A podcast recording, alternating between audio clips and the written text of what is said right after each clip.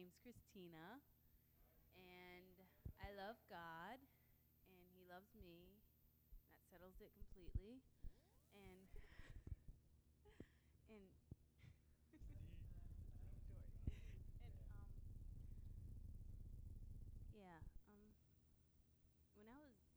grew up in church, and I always wanted to like get up there and dance and just like give it my all, but I was scared because, you know, I wouldn't have the right outfit on, or the people would laugh at me, and yeah. So one, I've gotten into that, like gotten to worship not caring and just totally abandoning myself because God is worthy, and I'm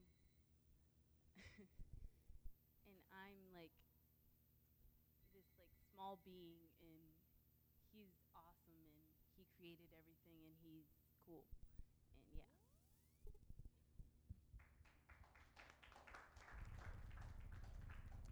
Hi guys, I'm Rihanna.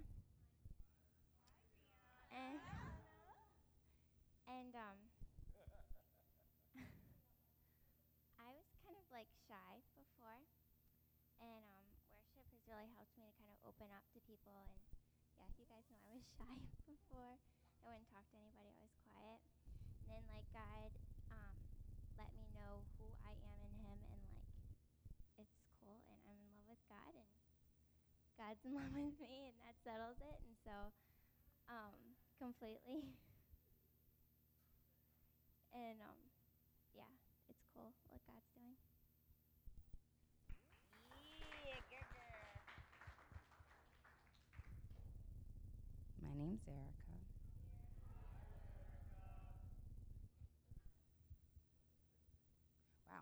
Wow.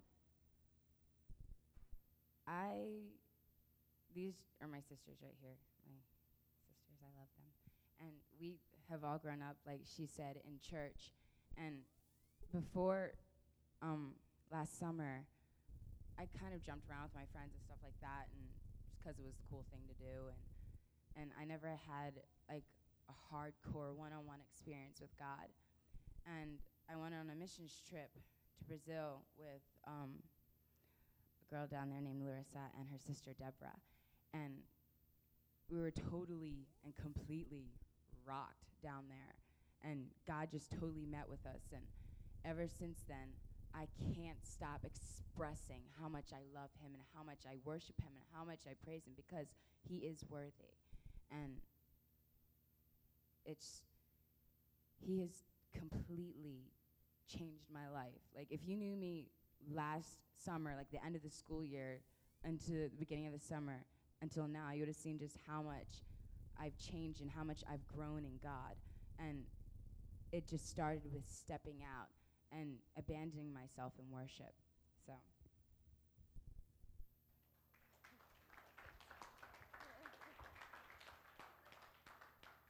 Hello, my name is Tiffany. Hi,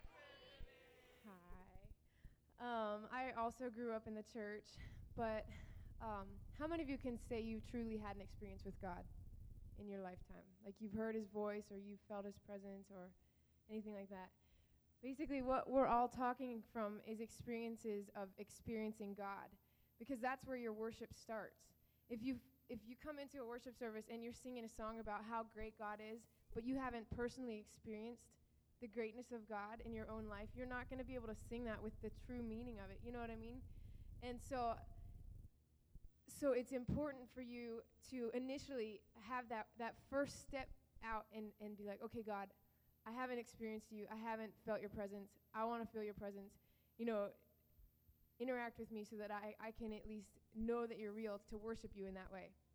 Because to say that you're a great God and I don't even know who you are, how am I going to do that? Like, I can read the Bible and say, yeah, I guess I believe that because this book seems pretty old and it's probably true, but you personally need to have an experience with God. And for me, I remember I was on a youth retreat. It was probably maybe... I won't say how long ago, because that might just be too much dating myself. But let's say I was in like 8th or 9th grade, okay? And I was like, you know what? I feel like all my friends are really passionate, and I want to experience you, God. I want to be able to actually be that way and not be faking it, like not doing it just because I've seen other people worship like that or whatever. And so I was like, God, I really want to encounter you. And all he said to me, like I heard God say to me, I love you. And that, like, to me was, wow, okay, you know, it seems really simple, and we say to people all the time, oh, I love you, bye, you know, but to hear it from God, like the man who created you was like, I love you, I delight in you, you know, I was like, wow. So then I felt like, okay, I can worship now. I have a reason to worship because God is good and he has love for me. So now I can worship. So I guess my heart for you guys today is just that when we're in these times of worship this week, if you haven't experienced him, or if you have, to just step on that platform and worship him from there, and then see how much more God will meet you, and you go further and further, and you just get so addicted, you just want to worship more and more, because it's an interaction with heaven, and it's an interaction with God, you know? And, yeah, so go for it.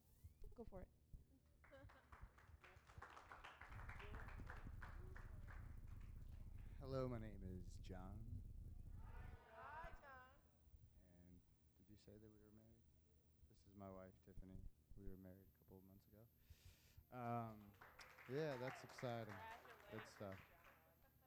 Which is really exciting because we both play musical instruments and lead worship, and I'm excited to do what God has created us to do together.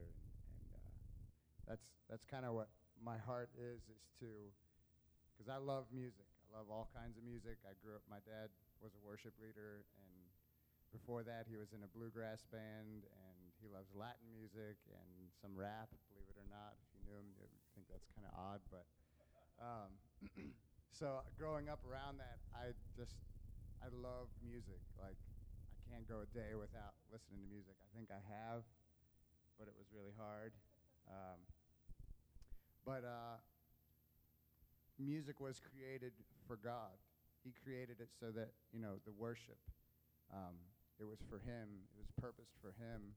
And the last session we talked about Lucifer was the worship leader in heaven, and he was actually created out of musical instruments, and he wanted to exalt himself above God. He did exalt himself above God and was casted out. And so the enemy and darkness has taken over a lot of music of what it is today, and my heart is to see it captured and brought back to its true purpose and true form, which is worship. So as much as I like music, worship is definitely at the top of the list there.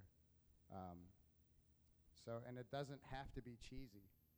There's a lot of Christian music out there that's not appealing to youth, and that's why they don't listen to it. I don't like a lot of it, just to be honest, but there is good stuff out there. You have to search to find it, but it can be so much more than that, whether it's cool or not. So yeah.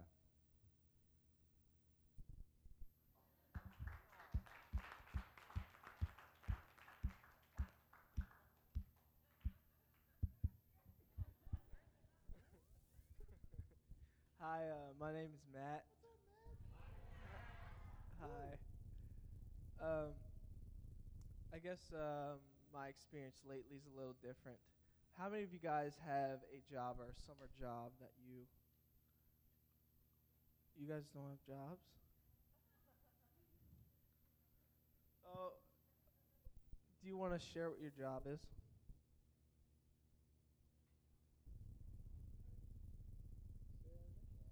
You're a caddy at the Greenbrier. That's a golf course. Okay, so you're a caddy. You're carrying around. Carry the clubs, or you get the cart. You got to carry them, right? Yeah, that bag gets heavy around like 17th hole. Yeah. Sometimes you like don't really like your job, and it's kind of difficult. It's kind of hot out, maybe a little humid.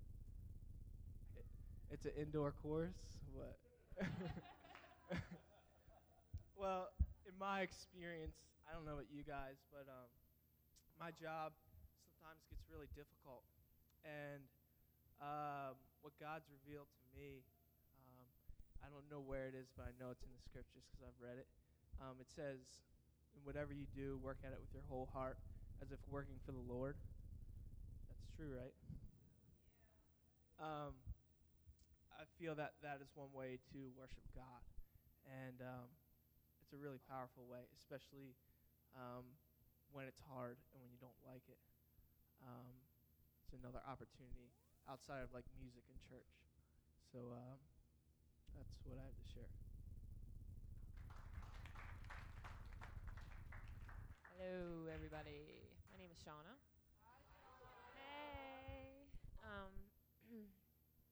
My experience with worship is just growing up. I grew up in a Christian home, and we went to church every Sunday. And worship was kind of just like singing, and we'd go to church, and we'd sing, and we'd stand up, and we'd sing a couple songs, and we'd sit down, and stand up, and sit down, and there wasn't a whole lot of Holy Spirit involved. And I really, really love to worship now, because now I can actually feel God come down and meet me, and I can feel Him around me when I worship. And I just feel like I must give my all to Jesus when I'm worshiping, when I'm dancing, when I'm singing, when I'm praying, that because Jesus is so worthy and so powerful that I have to. I can't not. There's something in me that does not let me not worship God. And I'm so happy that I found that. Because my whole life it was like it wasn't really there. And so that was really cool.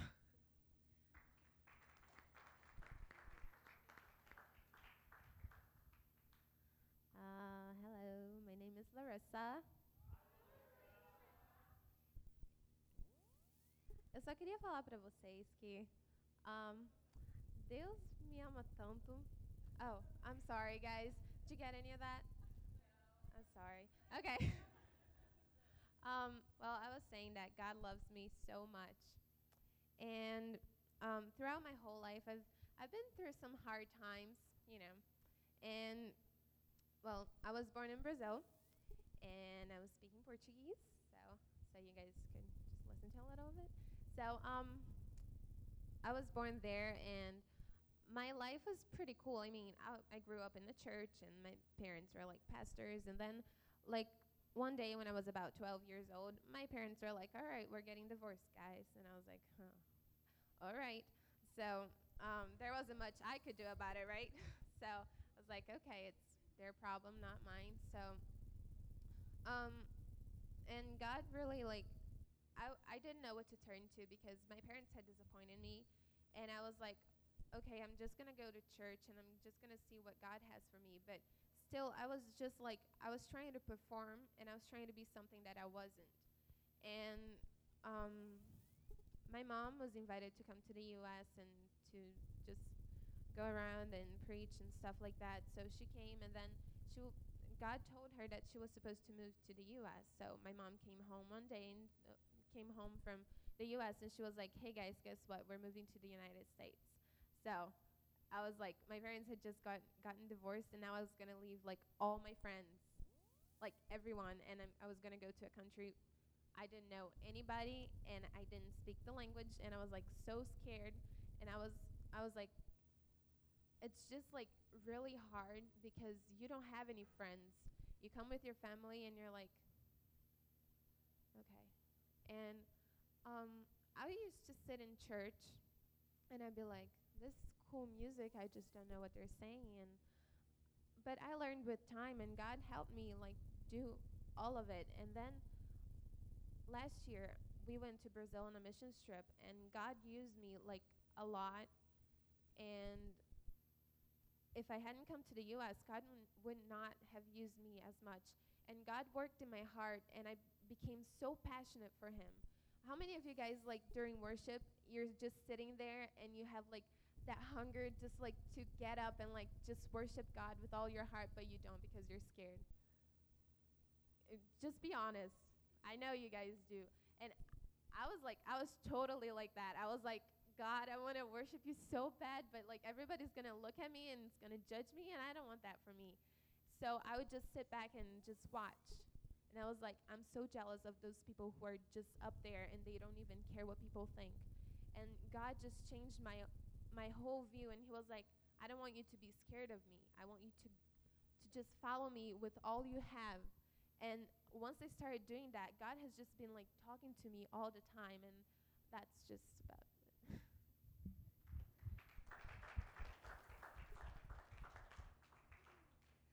My name's Alicia. Hi.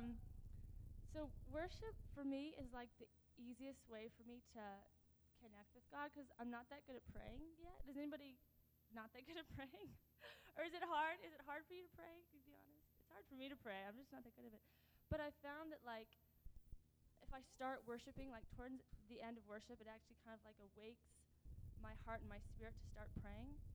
So like that's like a tool for me for prayer, is just to start with worship and worship for a while, and that kind of helps me lead into prayer. And that's kind of how it should be. It's kind of we worship and the presence of God comes down, and then start. We'll talk about intercession tomorrow and start praying and interceding. One of the things I like to think about during worship is just that nobody else can give my worship to God. Like out of 100,000 people, like God sees me, and he's like, Alicia's worshiping, like, and looks so cool. Like nobody else can worship like I can. I mean, I could do things that like look like everybody else, but because God made me special, there's nobody else that can give my worship to God, and I just think that's so cool. And like Tiffany was talking about in the last, with the middle school, in heaven, we're going to be singing, you know, holy, holy, holy, like for eternity.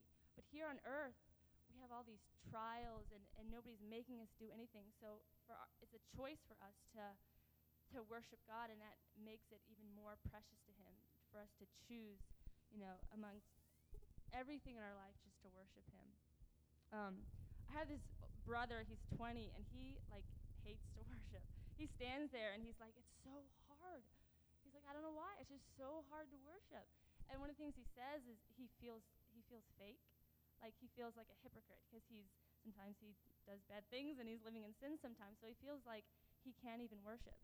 And any time that there's nothing that can keep us, there's nothing we could do that could keep us from worshiping God. Like there's nothing we could do that could make our worship vain, is what I've learned. Like even if like an hour ago I was mean to somebody, or maybe last night I yelled at my kids, like that can't keep me from worshiping God. Like my worship is still, it's still for him, it's not for me. Another thing I wanted to say was like as far as freedom in worship, it's been a real process for me. I didn't start like right away, just jumped around and being crazy. I play the violin. Did you guys see me play the violin? Anybody play an instrument in here? Yeah, cool. I'm still kind of a nervous person, but I was really, really shy before, and I still kind of am.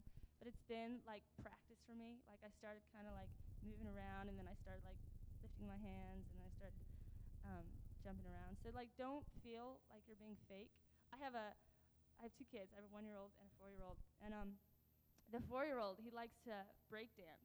He can't do it that well, but it is so cute. Like he does these moves and he just falls over into this big pile. And I'm like, oh, that was so adorable. Like even if like, you know, Jimmy did it over there one time, or he saw somebody else do it, it's still so special because he's doing it. So even if you want to like raise your hand, even, you know, everybody else is doing it, God sees you because you're so precious to him. And he's like, oh, my daughter's worshiping me. So that's just stuff that I've learned during worship.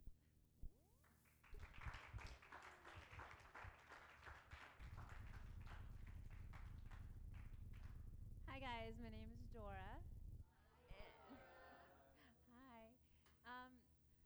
My experience, probably my very first experience with worship where it got really intimate, was when I was around 13, there was an altar call at my church. And this altar call, God was just like totally on me about going up. Okay, so like it's like regular service, and it wasn't even like youth group. And I mean, he just would not let me go. And like I was shaking, and I was like, I don't want to go up. I was really nervous, but he was really on me to go up. And so I go up, and guess what? I'm like, you know, like I said, I was like around 13. I'm the only one standing up there. Not one adult came up, so I'm just standing up there. And all I could do was just raise my hands and tell God how much I loved him. But I didn't realize that that one altar call was like significant in my life to change the way that I viewed him and the way that I loved him. So this week I'm encouraging you guys, one altar call can make a difference in your life. After that, we moved shortly after.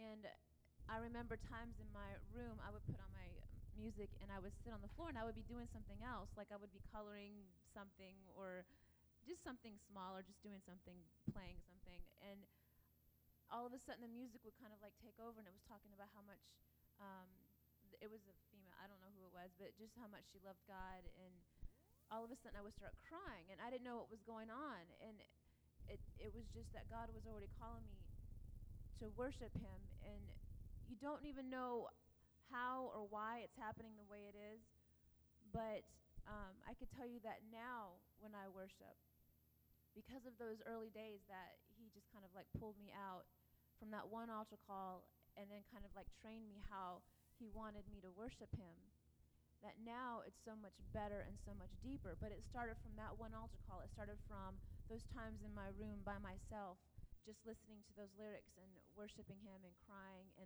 letting him come in and touch my heart. And today, when I'm having a really hard time just with what's going on, because right now I'm in medical school, and that can be really, really stressful and really taxing.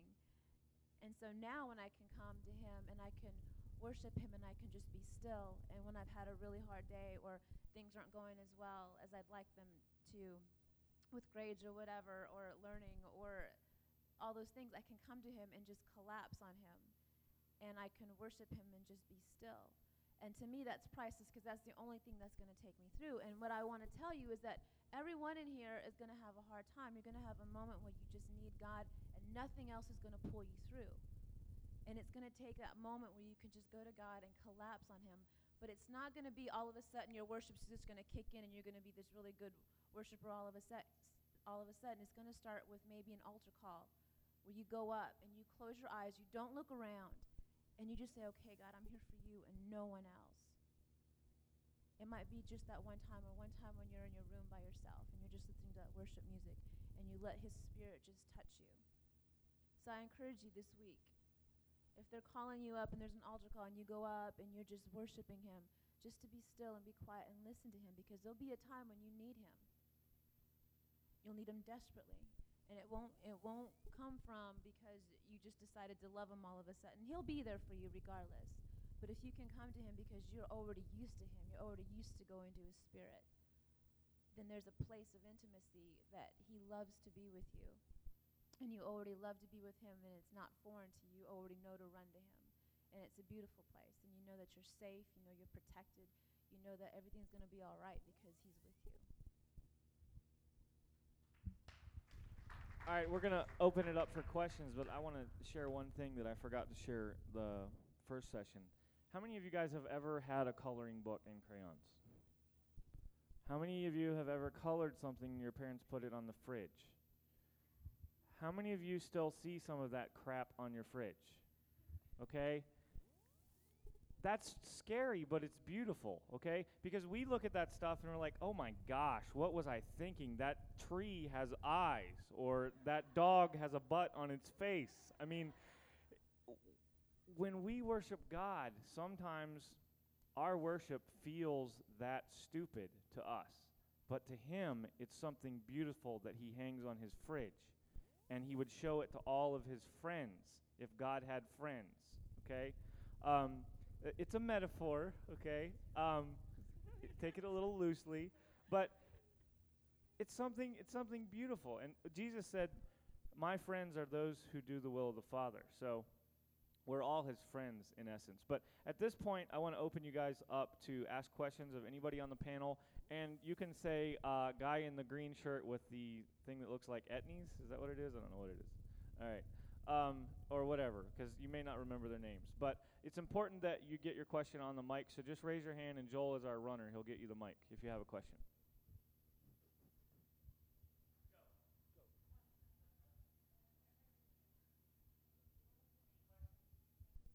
Questions?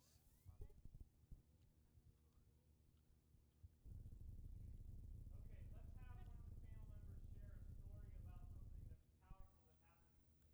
that's powerful that happened.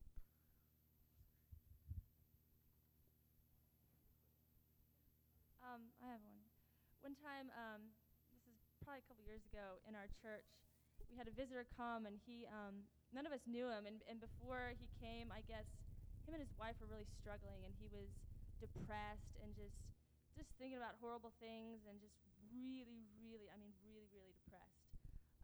And he came, and church, I think, we were after worship, I think, and we were praying for him, and I was up there with my violin. I think worship was over, and our pastor was just like, Lee, play the violin, and another sister in our church started praying, and I was just playing this sad song, and it was really sad. It sounded pretty morbid, and I was just playing, and didn't really know why, and I, played for a while, and afterwards we found out that we hadn't even known that he was struggling with depression before he came, and so we had found out that he was actually close to even killing himself, and he came, and as we prayed for him, and as I played, things actually got, broken off of him, and it was almost like between the violin and people praying for him, things in the spirit were actually broken off for him, and he didn't kill himself, so that's pretty cool.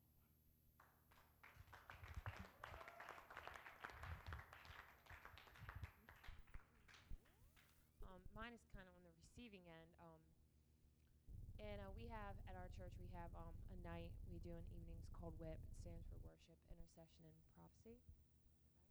And I was just being prayed for one night, and I've been through a lot of hard times in my life and done a lot of things that I wish I wouldn't have done. And I just could really feel the presence of God, and having hands laid on me and people praying for me, I could almost physically feel ties being broken and chains of bondage that have chained me probably for my whole life, just being broken just by the Holy Spirit, by prayer and worship. And so yeah.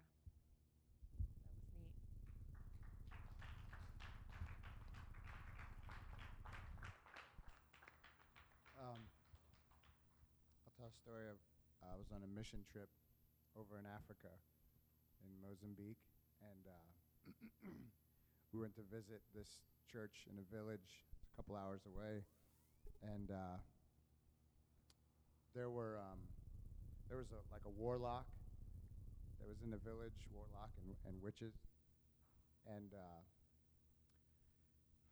I guess this girl was someone underneath of him that he had maybe cast a spell over. She was a servant to this warlock.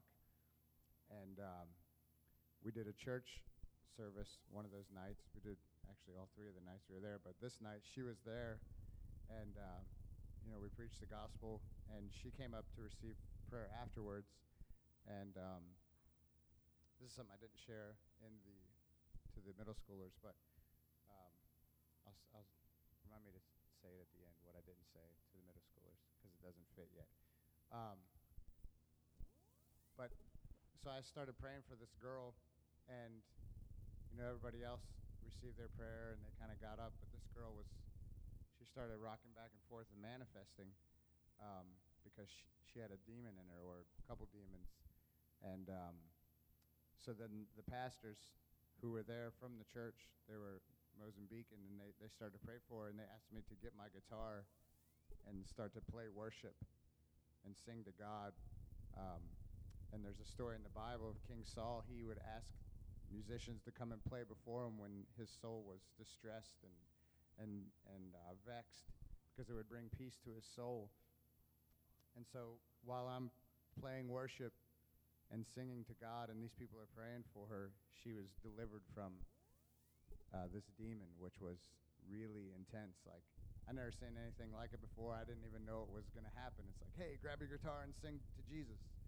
It's oh, okay, it's going to help cast this demon out. And but what I was going to say was the anointing that I have entered into, that God's placed on my life, was that when I prayed for her, it was the thing that stirred that up within her. Because my pastor was telling me maybe anybody could have prayed for her, but because of the anointing on my life and the worshiper that God's called me to be, that's the thing that stirred it up within her. It was conflicting. The demons inside of her didn't like me praying for her and asking God to come into her life. So it was really intense, probably the most intense experience in worship. I mean, it wasn't me that really experienced it, but I got to be a part of that, her getting released. Amen? Good.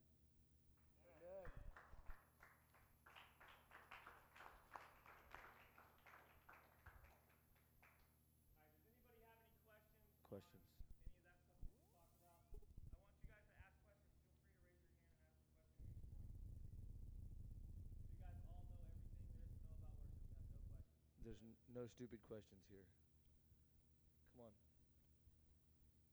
All right, how about, do any of you guys here that are campers have any experiences where you were actually worshiping? Even if it was just last night at camp, where God did something important to you, for you, before, during, or after worship.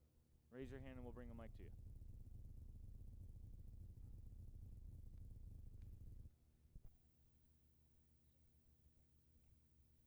So last year in Brazil, it was like the first time I really worshiped God. We're on this missions trip, right? And it was like, it lasted like 2.5 weeks, I think. And the first week, it was like different parts. It was divided into two parts, the missions trip was. So it was like the last night that we were in this one city, and we had been there for a week.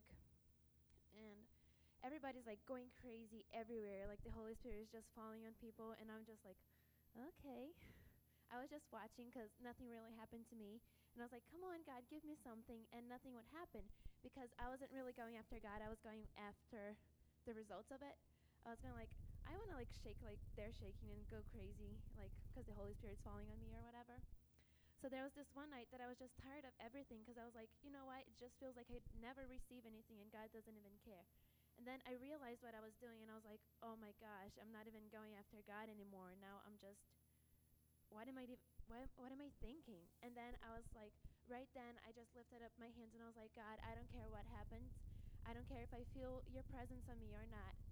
And I don't care if I do look weird and go crazy. I just want more of you. And it was that night after like, probably like 10 minutes after that, this one preacher guy came and he like prayed for me. And I fell on the floor and God's presence fell on me so strong. And it was just like the best experience of my life because it was a real breakthrough. And it just took me saying, okay, God, do whatever you want to do. And I don't care what I look like. And I don't care if it doesn't look like anything. I just want more of you. And that's when it happened. So.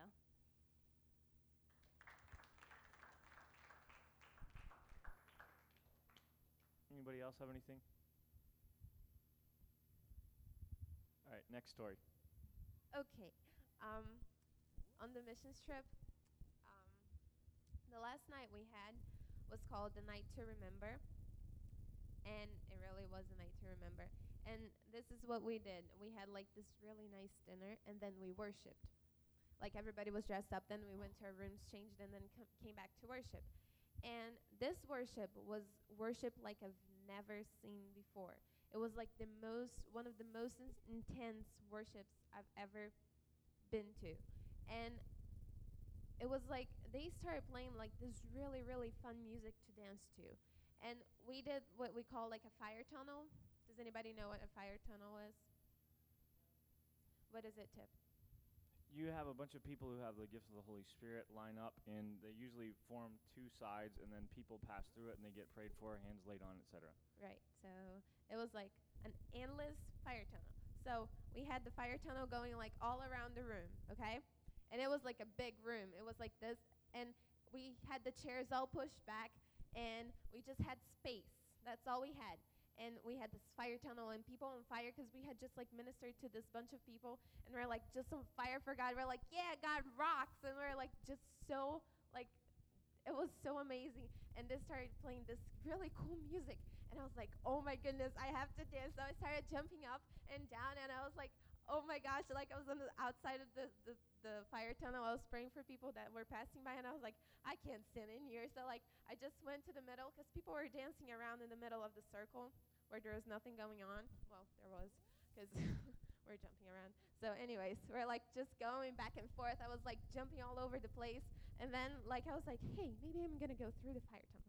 So I go like, and there are people like on both sides of me, and I'm going through it, and like I'm so excited. I'm like, I can't take this. I got to pray for you, God. More fire. And like people started falling down. And it was like the most intense thing I've ever seen. And God touched like our hearts so much. That was like, after that night, I was like, I'm just going to go for God because, you know, it's so like exciting. It is really exciting. Like once you start worshiping and you don't care what people think, you're like, I don't care. I'm just like happy to be like God's child or whatever. And you know, it's really cool. And it's just my experience of worship. If you guys want to know.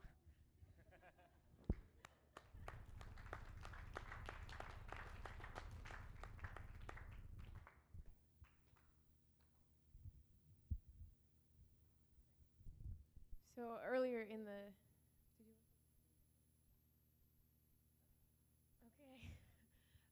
in the last session, we were talking about secular music versus Christian music. What are you guys' thoughts on that? I mean, if I can ask you questions, like, like, I'm not going to stand up here and say it's wrong to listen to secular music, but let me tell you what I do think. We were talking earlier, and there it's attractive, and she was saying it's attractive because Satan was Lucifer in heaven, the minstrel music man or whatever, and now he's cast down the earth. So worldly music is way more attractive, it seems like, in some situations, because it seems like the church hasn't caught up to what the actual sound should be coming out of us. And I know all of us can say, I believe that there's a new sound that is being raised up in the church, and it's going to be out of you guys. You know, it's out of all of us here who are pressing in with our whole hearts. And there's an abandonment that's rising up in the youth of this nation. You guys are a part of it. Just being here this week, you're stepping out and saying, I'm a part of this movement. I'm a part of this generation. And I'm here to see the new sound be released in the earth. And it's going to outdo every secular band you've ever heard. I promise you, because it's going to have the anointing from heaven. So back to the secular, whatever. Every type of music has a spirit on it. If you would only listen to Britney Spears all week long, you would probably start to dress different. You'd probably start to talk different. You would probably start to hang out with different people, and you would be desiring things that wouldn't be God's desire for your life. You know what I mean? An example of this, it's kind of funny and maybe a little outdated, but my dad was really... He was really depressed, and he just was like, I don't understand what this is. Like, you know, finances are good, you know, all this stuff is good, family's good. Why am I so depressed? And I was like, well, what are you listening to right now? And he had been listening to Alanis Morissette. Okay, do you guys know who she is? Okay, she's like really dark. I mean, and maybe some of her songs sound kind of happy, but like they're not. Okay, like isn't it ironic? Yeah. She's just really a depressed person. And so when she's writing songs out of this place of depression and this place of hurt and rejection, that's what's coming through in her music.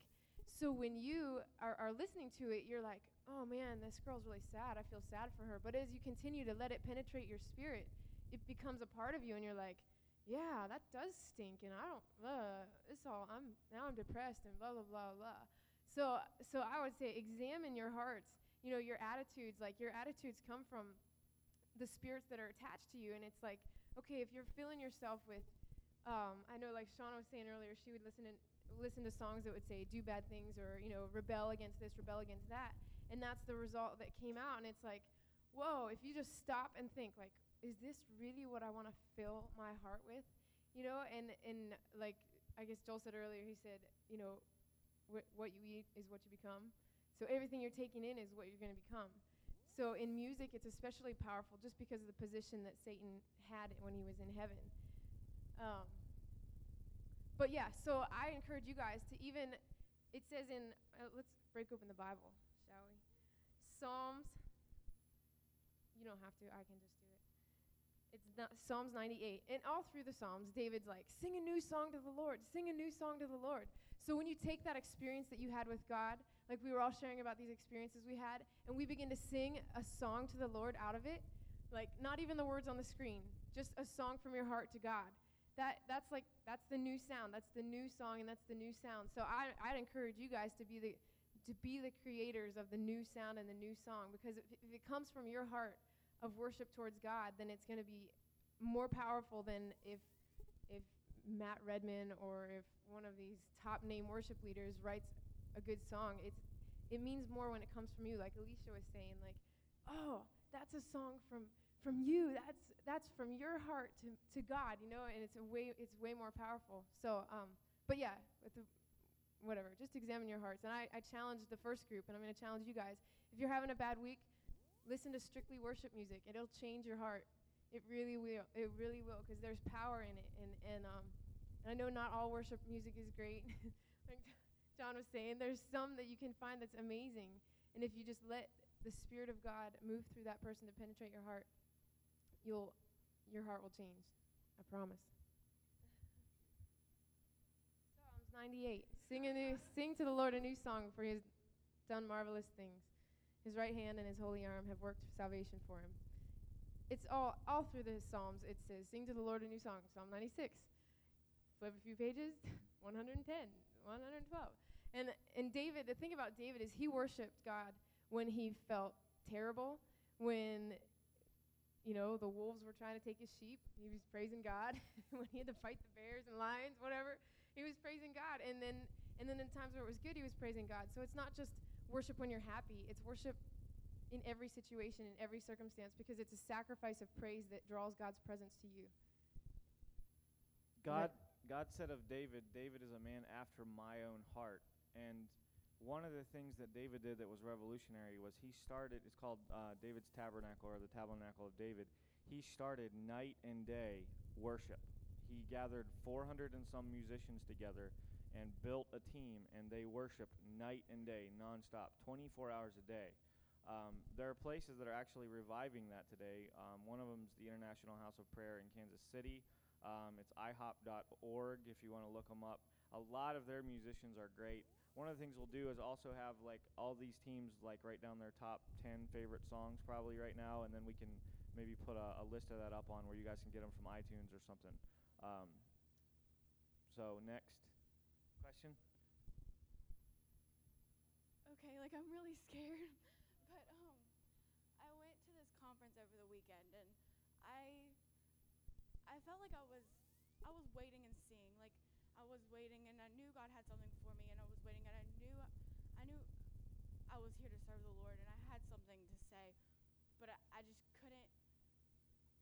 couldn't get it out. I was waiting, and then last night, it was like during worship, I was just like asking God to show me something more. And I think, like, getting prayed over is a wonderful feeling. I think it's, like, a wonderful high. And it gave me more courage and bravery. Like, I wouldn't have said this if, like, I don't know. But after last night, and I got this gift that is wonderful, and I got the gift of speaking in tongues, and I'm so excited. Like, I just want to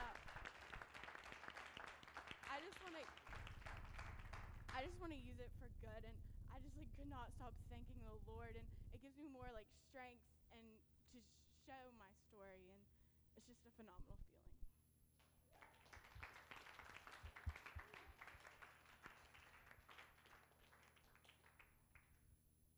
Can I say something to you about that? The Bible says to build yourself up, praying in the Holy Ghost, and that empowers you. Like you just said, I want to share my story, and I just want to encourage you in that to continue in it, practice in it, go further with it, because it'll build you up to be able to be more influential and do the things that you really want to do. You're Annie, right? I just want to tell you that, like, that's really amazing. We were talking last night about the Holy Spirit and stuff like that, and I just wanted to encourage you, because it says in Song of Solomon 4:9 that we are ravished by God's heart, which means ravished means that we're, yeah, sorry, God is ravished by our heart, and ravished means to be wounded in love. And if you think about that, that's amazing. That us. We're like these creatures of sin and all this stuff, and we have all these struggles, but just one glance from our eyes wounds him in love. When we look up to him, he's like, ah, she just looked at me. Did you guys see that? Did you guys see that? She looked at me. Man, I love her. I just want to, oh my gosh, I just want to give her more gifts. I want to love her more. I just want to show her my love more and more. And as you keep looking and seeking after God, he's going to keep giving you more gifts. And he's going to keep showing his love to you. And you're going to keep, like, you're going to be built up more and more and more. And it's just really amazing. And you have a lot of cool things to look forward to. But what I wanted to say was, like, how Larissa and Deborah were, well, you didn't say anything. How Larissa was talking about how when we went to Brazil, sorry, and all these amazing things were happening, how God was touching our lives. When I was down there during worship, I was sitting up at the front, and these girls, two Brazilian girls, were seeing angels and seeing things that they were doing in the room and how they were touching people. They were literally seeing them, and they were weeping and weeping. And this guy that we met down there named John, he had this oil on his hands, and it was like, sorry, it was going out on people. Anyway,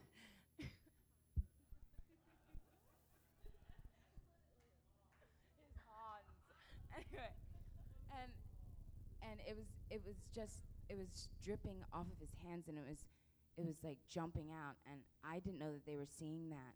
And I was sitting there, and all of a sudden, I felt this peace and this love, and it was just being washed over me. And I started to weep, even thinking about it now, I can still feel it, it's still with me. And I'm not gonna cry, and it makes me want to, but I'm not going to. But that stuff just doesn't happen in other countries. It happens here in America. Where we live up in Maryland, during worship, we were at this church, and we prayed, just us kids, just teenagers and young people were praying for people, and they were being healed. 40 people were healed. And that, in that region, that doesn't happen like that often. And just to know that happened because the worship band was up there, and they were singing and pouring their heart out to God. Just shows that when you worship God, he can use you. You know, so I just really encourage you, because we're called. It says in the Bible, sing to the Lord, you saints of his, praise his holy name. It's a command. It says that we should praise him because he's worthy. And like, I don't know how to stress to you enough just how when you worship, it breaks things in the spirit.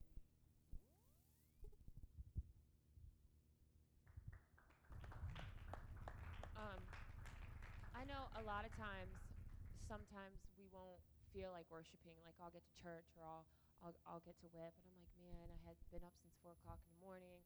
I've worked all day. I'm tired. I don't feel like doing this. You know, I'm just too tired for this. And God doesn't say, worship me when you're feeling good, or worship me when you have enough energy, or worship me during this time when everything's cool. He wants us to worship him all the time, especially when we just don't feel like it. Sometimes we're just, I know for me, I'm like, I'm just not feeling really spiritual right now, and if I'm singing, I just don't really feel it, but we have to do it anyways. Just like Tiffany was saying, God commands us that we have to worship him. It's not an option.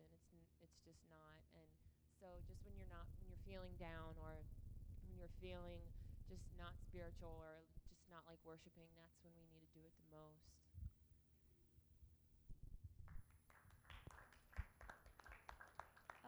Thank you so much for sharing. That's so cool. Just with like worship or even ministry, a lot of times our pastor will say, you can start flapping in the flesh before you soar in the spirit. A lot of times, like when we step out, you know, the first few times we're not going to be like, oh, right on, you know, soaring, whether we're like dancing or whether we're praying for somebody or ministering. It can take practice, but just an effort. Like, just I want to talk about my babies again. If Elijah or one of my sons, you know, does a trick or like draws a picture, I'm not going to be like, oh, that's terrible. Like, that's not good at all. Like, try again. Or if he does a trick and falls, I'm not going to be like, oh, that's not cute. You know, God so appreciates, like, our efforts and our willingness just to step out. I just wanted to add a scripture to all the awesome talk about worship. This is in John 4, verse 23. It says, "Yet a time is coming and has now come when the true worshipers will worship the Father in spirit and in truth." And this is key right here, guys, this next part. "For they are the kind of worshipers the Father seeks." So he's saying he seeks after this kind of worshiper. So this is like a Bible key, like if we could like gong right now and like what's the whole point of worship? This is what he's seeking. God is spirit, and his worshipers must worship him in spirit and in truth. So first of all, the Holy Spirit is upon you. You've accepted Jesus Christ in your life. The Holy Spirit is on you. So his spirit will lead you on how to worship. If it's dancing, if it's on the floor, if it's kneeling down, if it's getting intimate and worshiping him in a corner by yourself. That's the spirit leading you. But the second part, I think, is key as well, that you're worshiping him in truth. And something that Alicia was just saying is sometimes you don't feel like it, and that's the truth.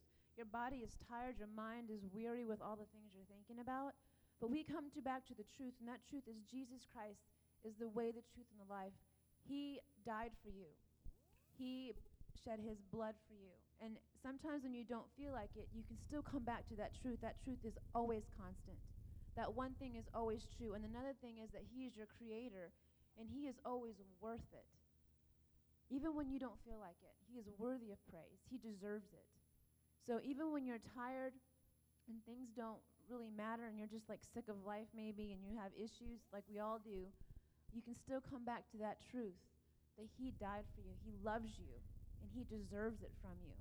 He's not like someone that took advantage of you during the day or yelled at you or, you know, was talking about you behind your back or maybe was supposed to be your good friend and then all of a sudden just, you know, skipped out on you. It's not like that. He was consistently loving you before you were even born. He is always deserving of your praise, always deserving. He's worth it. So I think that we need to come to that when it's time to worship and not looking around, not bored, not saying, okay, I have to worship because that's what we're talking about and everyone's looking at me. He deserves it. He deserves it from your heart.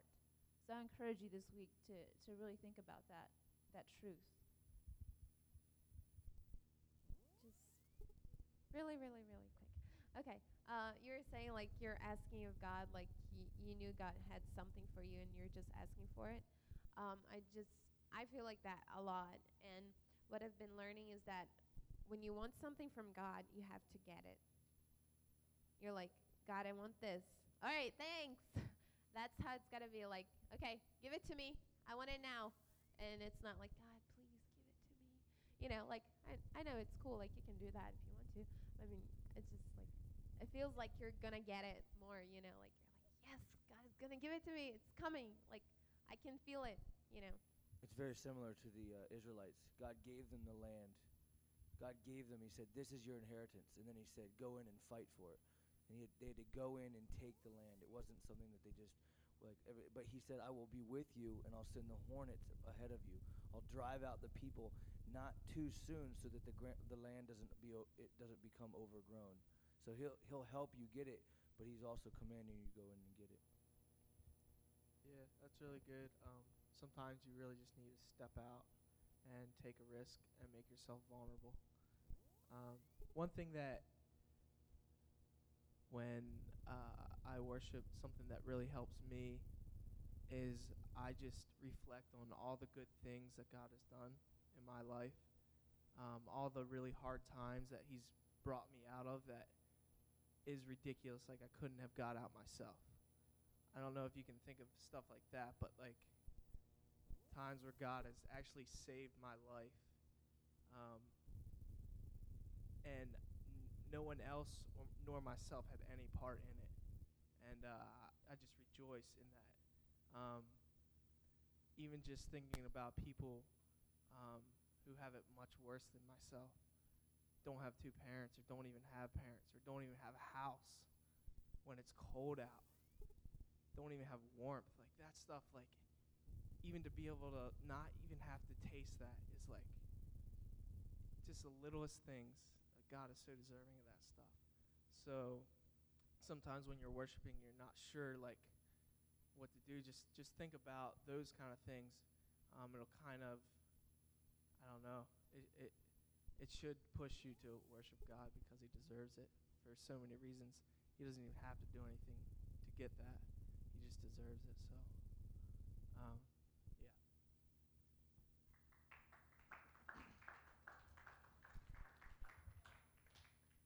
I want to share a scripture with you guys, something. Like, I think in religious circles, a lot of times in churches or in just people's minds, we question whether it's okay to want God's power or want a specific thing, want the gifts of tongues, want the gifts of prophecy, want... Hello. Sploosh. Well, that's a little interesting. And the Bible plainly says that it is okay. All right, there is one Spirit, and he gives gifts to men as he sees fit. It says that in the Word. But we're also encouraged to earnestly desire. And I'm going to read a verse for you guys, okay? And I know it's close to lunchtime, and this isn't on the schedule, but I don't care. I also don't care if you guys are really hungry and you want to leave and go eat food. That's fine. But I want to set the stage right here for impartation. Okay, we have some people here who have gifts, and I want John to play, and if any of the other people want to join him and play, but I'd like some of you guys to actually pray over any of the kids that want something from God. And it's okay to want a specific thing, but keep your mind open. God may have a bigger or better or different plan for you, and he may want to give you something else, or it may come tomorrow, or it may come next week. But if we don't ask, we don't receive necessarily, because God wants to give us things that we're seeking. But it says in 1 Corinthians 12, verse 31, and Paul has just went through explaining about all the gifts of healing, prophecy, and all the various things that happen in the church, but he says, earnestly desire and zealously cultivate. Okay, so you have to desire it, and then once you have it, you have to cultivate it. How many people have ever grown a plant or watered plants in a house or a garden? Okay, if you don't water it, it dies. If it's not in the sunlight, it dies. Okay, you have to cultivate it, and you have to desire it first, and then once you have it, you have to cultivate it. If God, let's say God gave Annie the gift of tongues, if she never speaks in tongues again, that gift will probably die within her. Okay. Paul told Timothy, stir up the gifts that are within you. Stir them up. It didn't say God will stir them up. He said, stir up the gifts that are within you. Okay, so we're gonna take a little bit of time, how much ever time it takes, to do prayers of impartation and to ask God to bring his gifts here. I'm going to read it again. Earnestly desire and zealously cultivate the greatest and best gifts and graces, the higher gifts and the choicest graces, and yet I will show you still a more excellent way, one that is better by far and the highest of them all. So it's not enough to just have the gifts. You've got to desire them, you have to cultivate them, and then you have to use them motivated by love. So we're just going to soak for a minute in the music.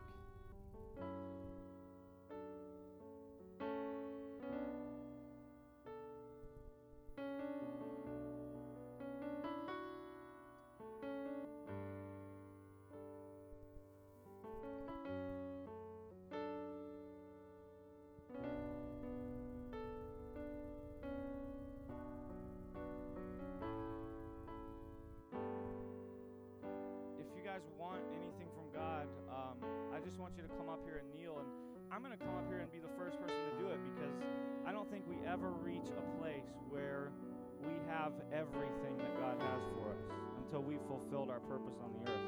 And I know my life isn't done, so if nobody else joins me, I don't care. It's just me and God. But I just want to show you guys that we never have arrived. We've never fully attained everything that God has for us.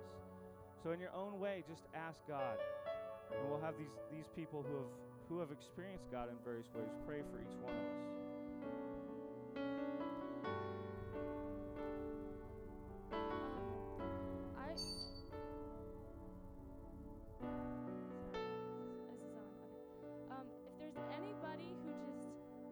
wants to worship God with just like even a little bit more than what you usually are, just come up, and we really want to pray for you. Even if you think there's like even an ounce more that you could give or you want to give them, just come up, and we would love to pray for you. Also, if anyone really wants to experience God and have that place to start, that starting place of a platform of something to worship off of, I just encourage you, just come up. Even if you don't get prayer, that you would just come up and that you would just wait to receive from the Lord, to hear that He loves you or that He desires you.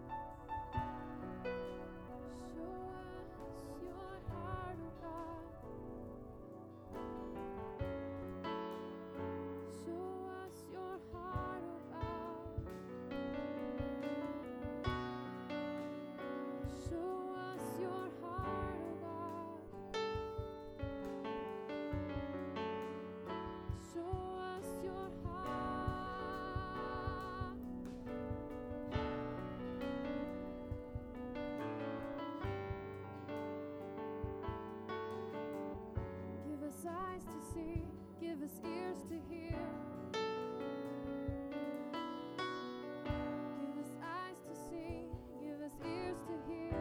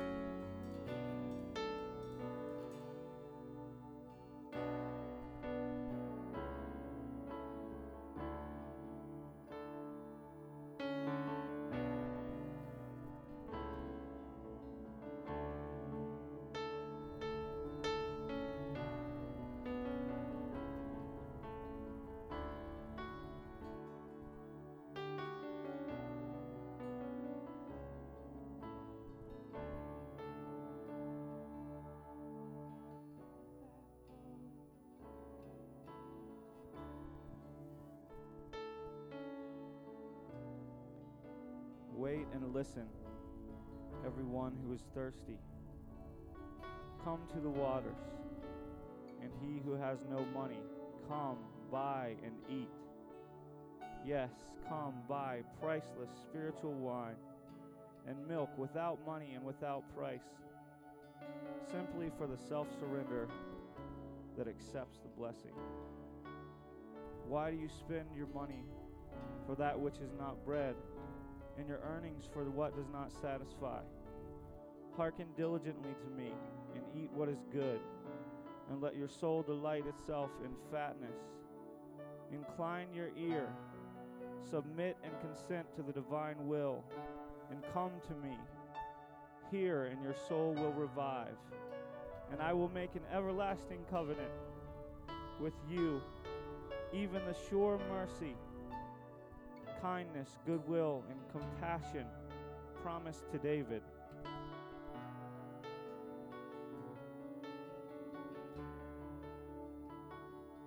Seek, inquire for, and require the Lord while he may be found, claiming him by necessity and by right. Call upon him while he is near. Let the wicked forsake his way, and the unrighteous man his thoughts, and let him return to the Lord, and he will have love, pity, and mercy for him, and to our God, for he will multiply to him his abundant pardon. For my thoughts are not your thoughts, neither are your ways my ways, says the Lord. For as the heavens are higher than the earth, so are my ways higher than your ways, and my thoughts are higher than your thoughts.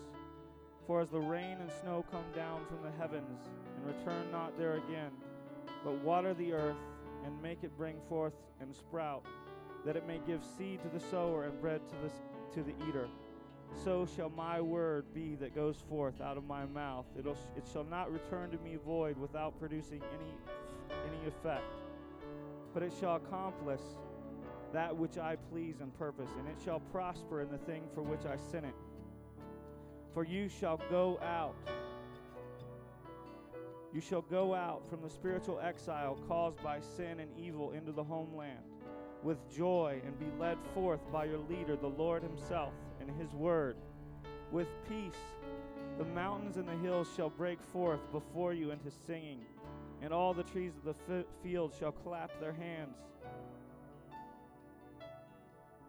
Instead of the thorn shall come up the cypress tree, or I will replace the thorns with cypress trees. And instead of briars shall come forth the myrtle tree, and it shall be to the Lord for a name of renown, for an everlasting sign of jubilant exaltation, and memorial to his praise, which shall not be cut off. So wait and listen, everyone who is thirsty. Come to the waters, and he who has no money, come, buy and eat. Yes, come, buy priceless spiritual wine and milk without money and without price, simply for the self-surrender that accepts the blessing.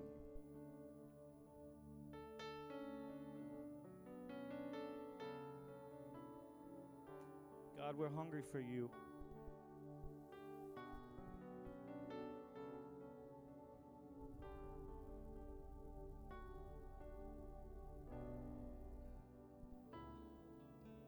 Hungry for you, oh God.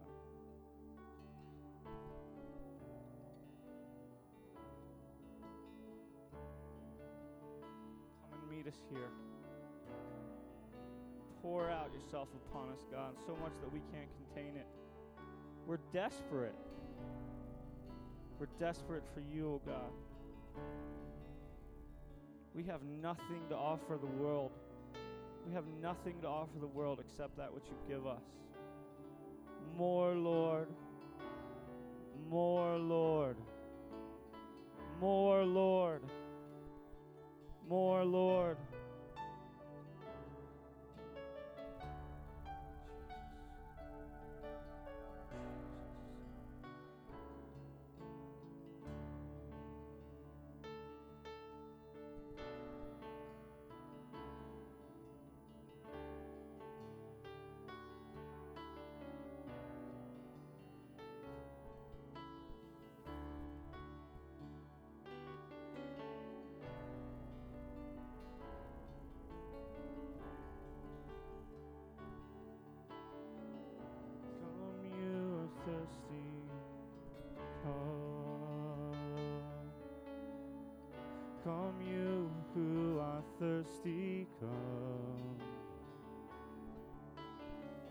Come, you who are thirsty, come. Come, you who are thirsty, come. Drink the water that will never run dry. You who are thirsty, come. Come, you who are thirsty, come. Drink from waters that shall never run dry. Come, you who are thirsty, come. Come, you who are thirsty, come. Come, you who are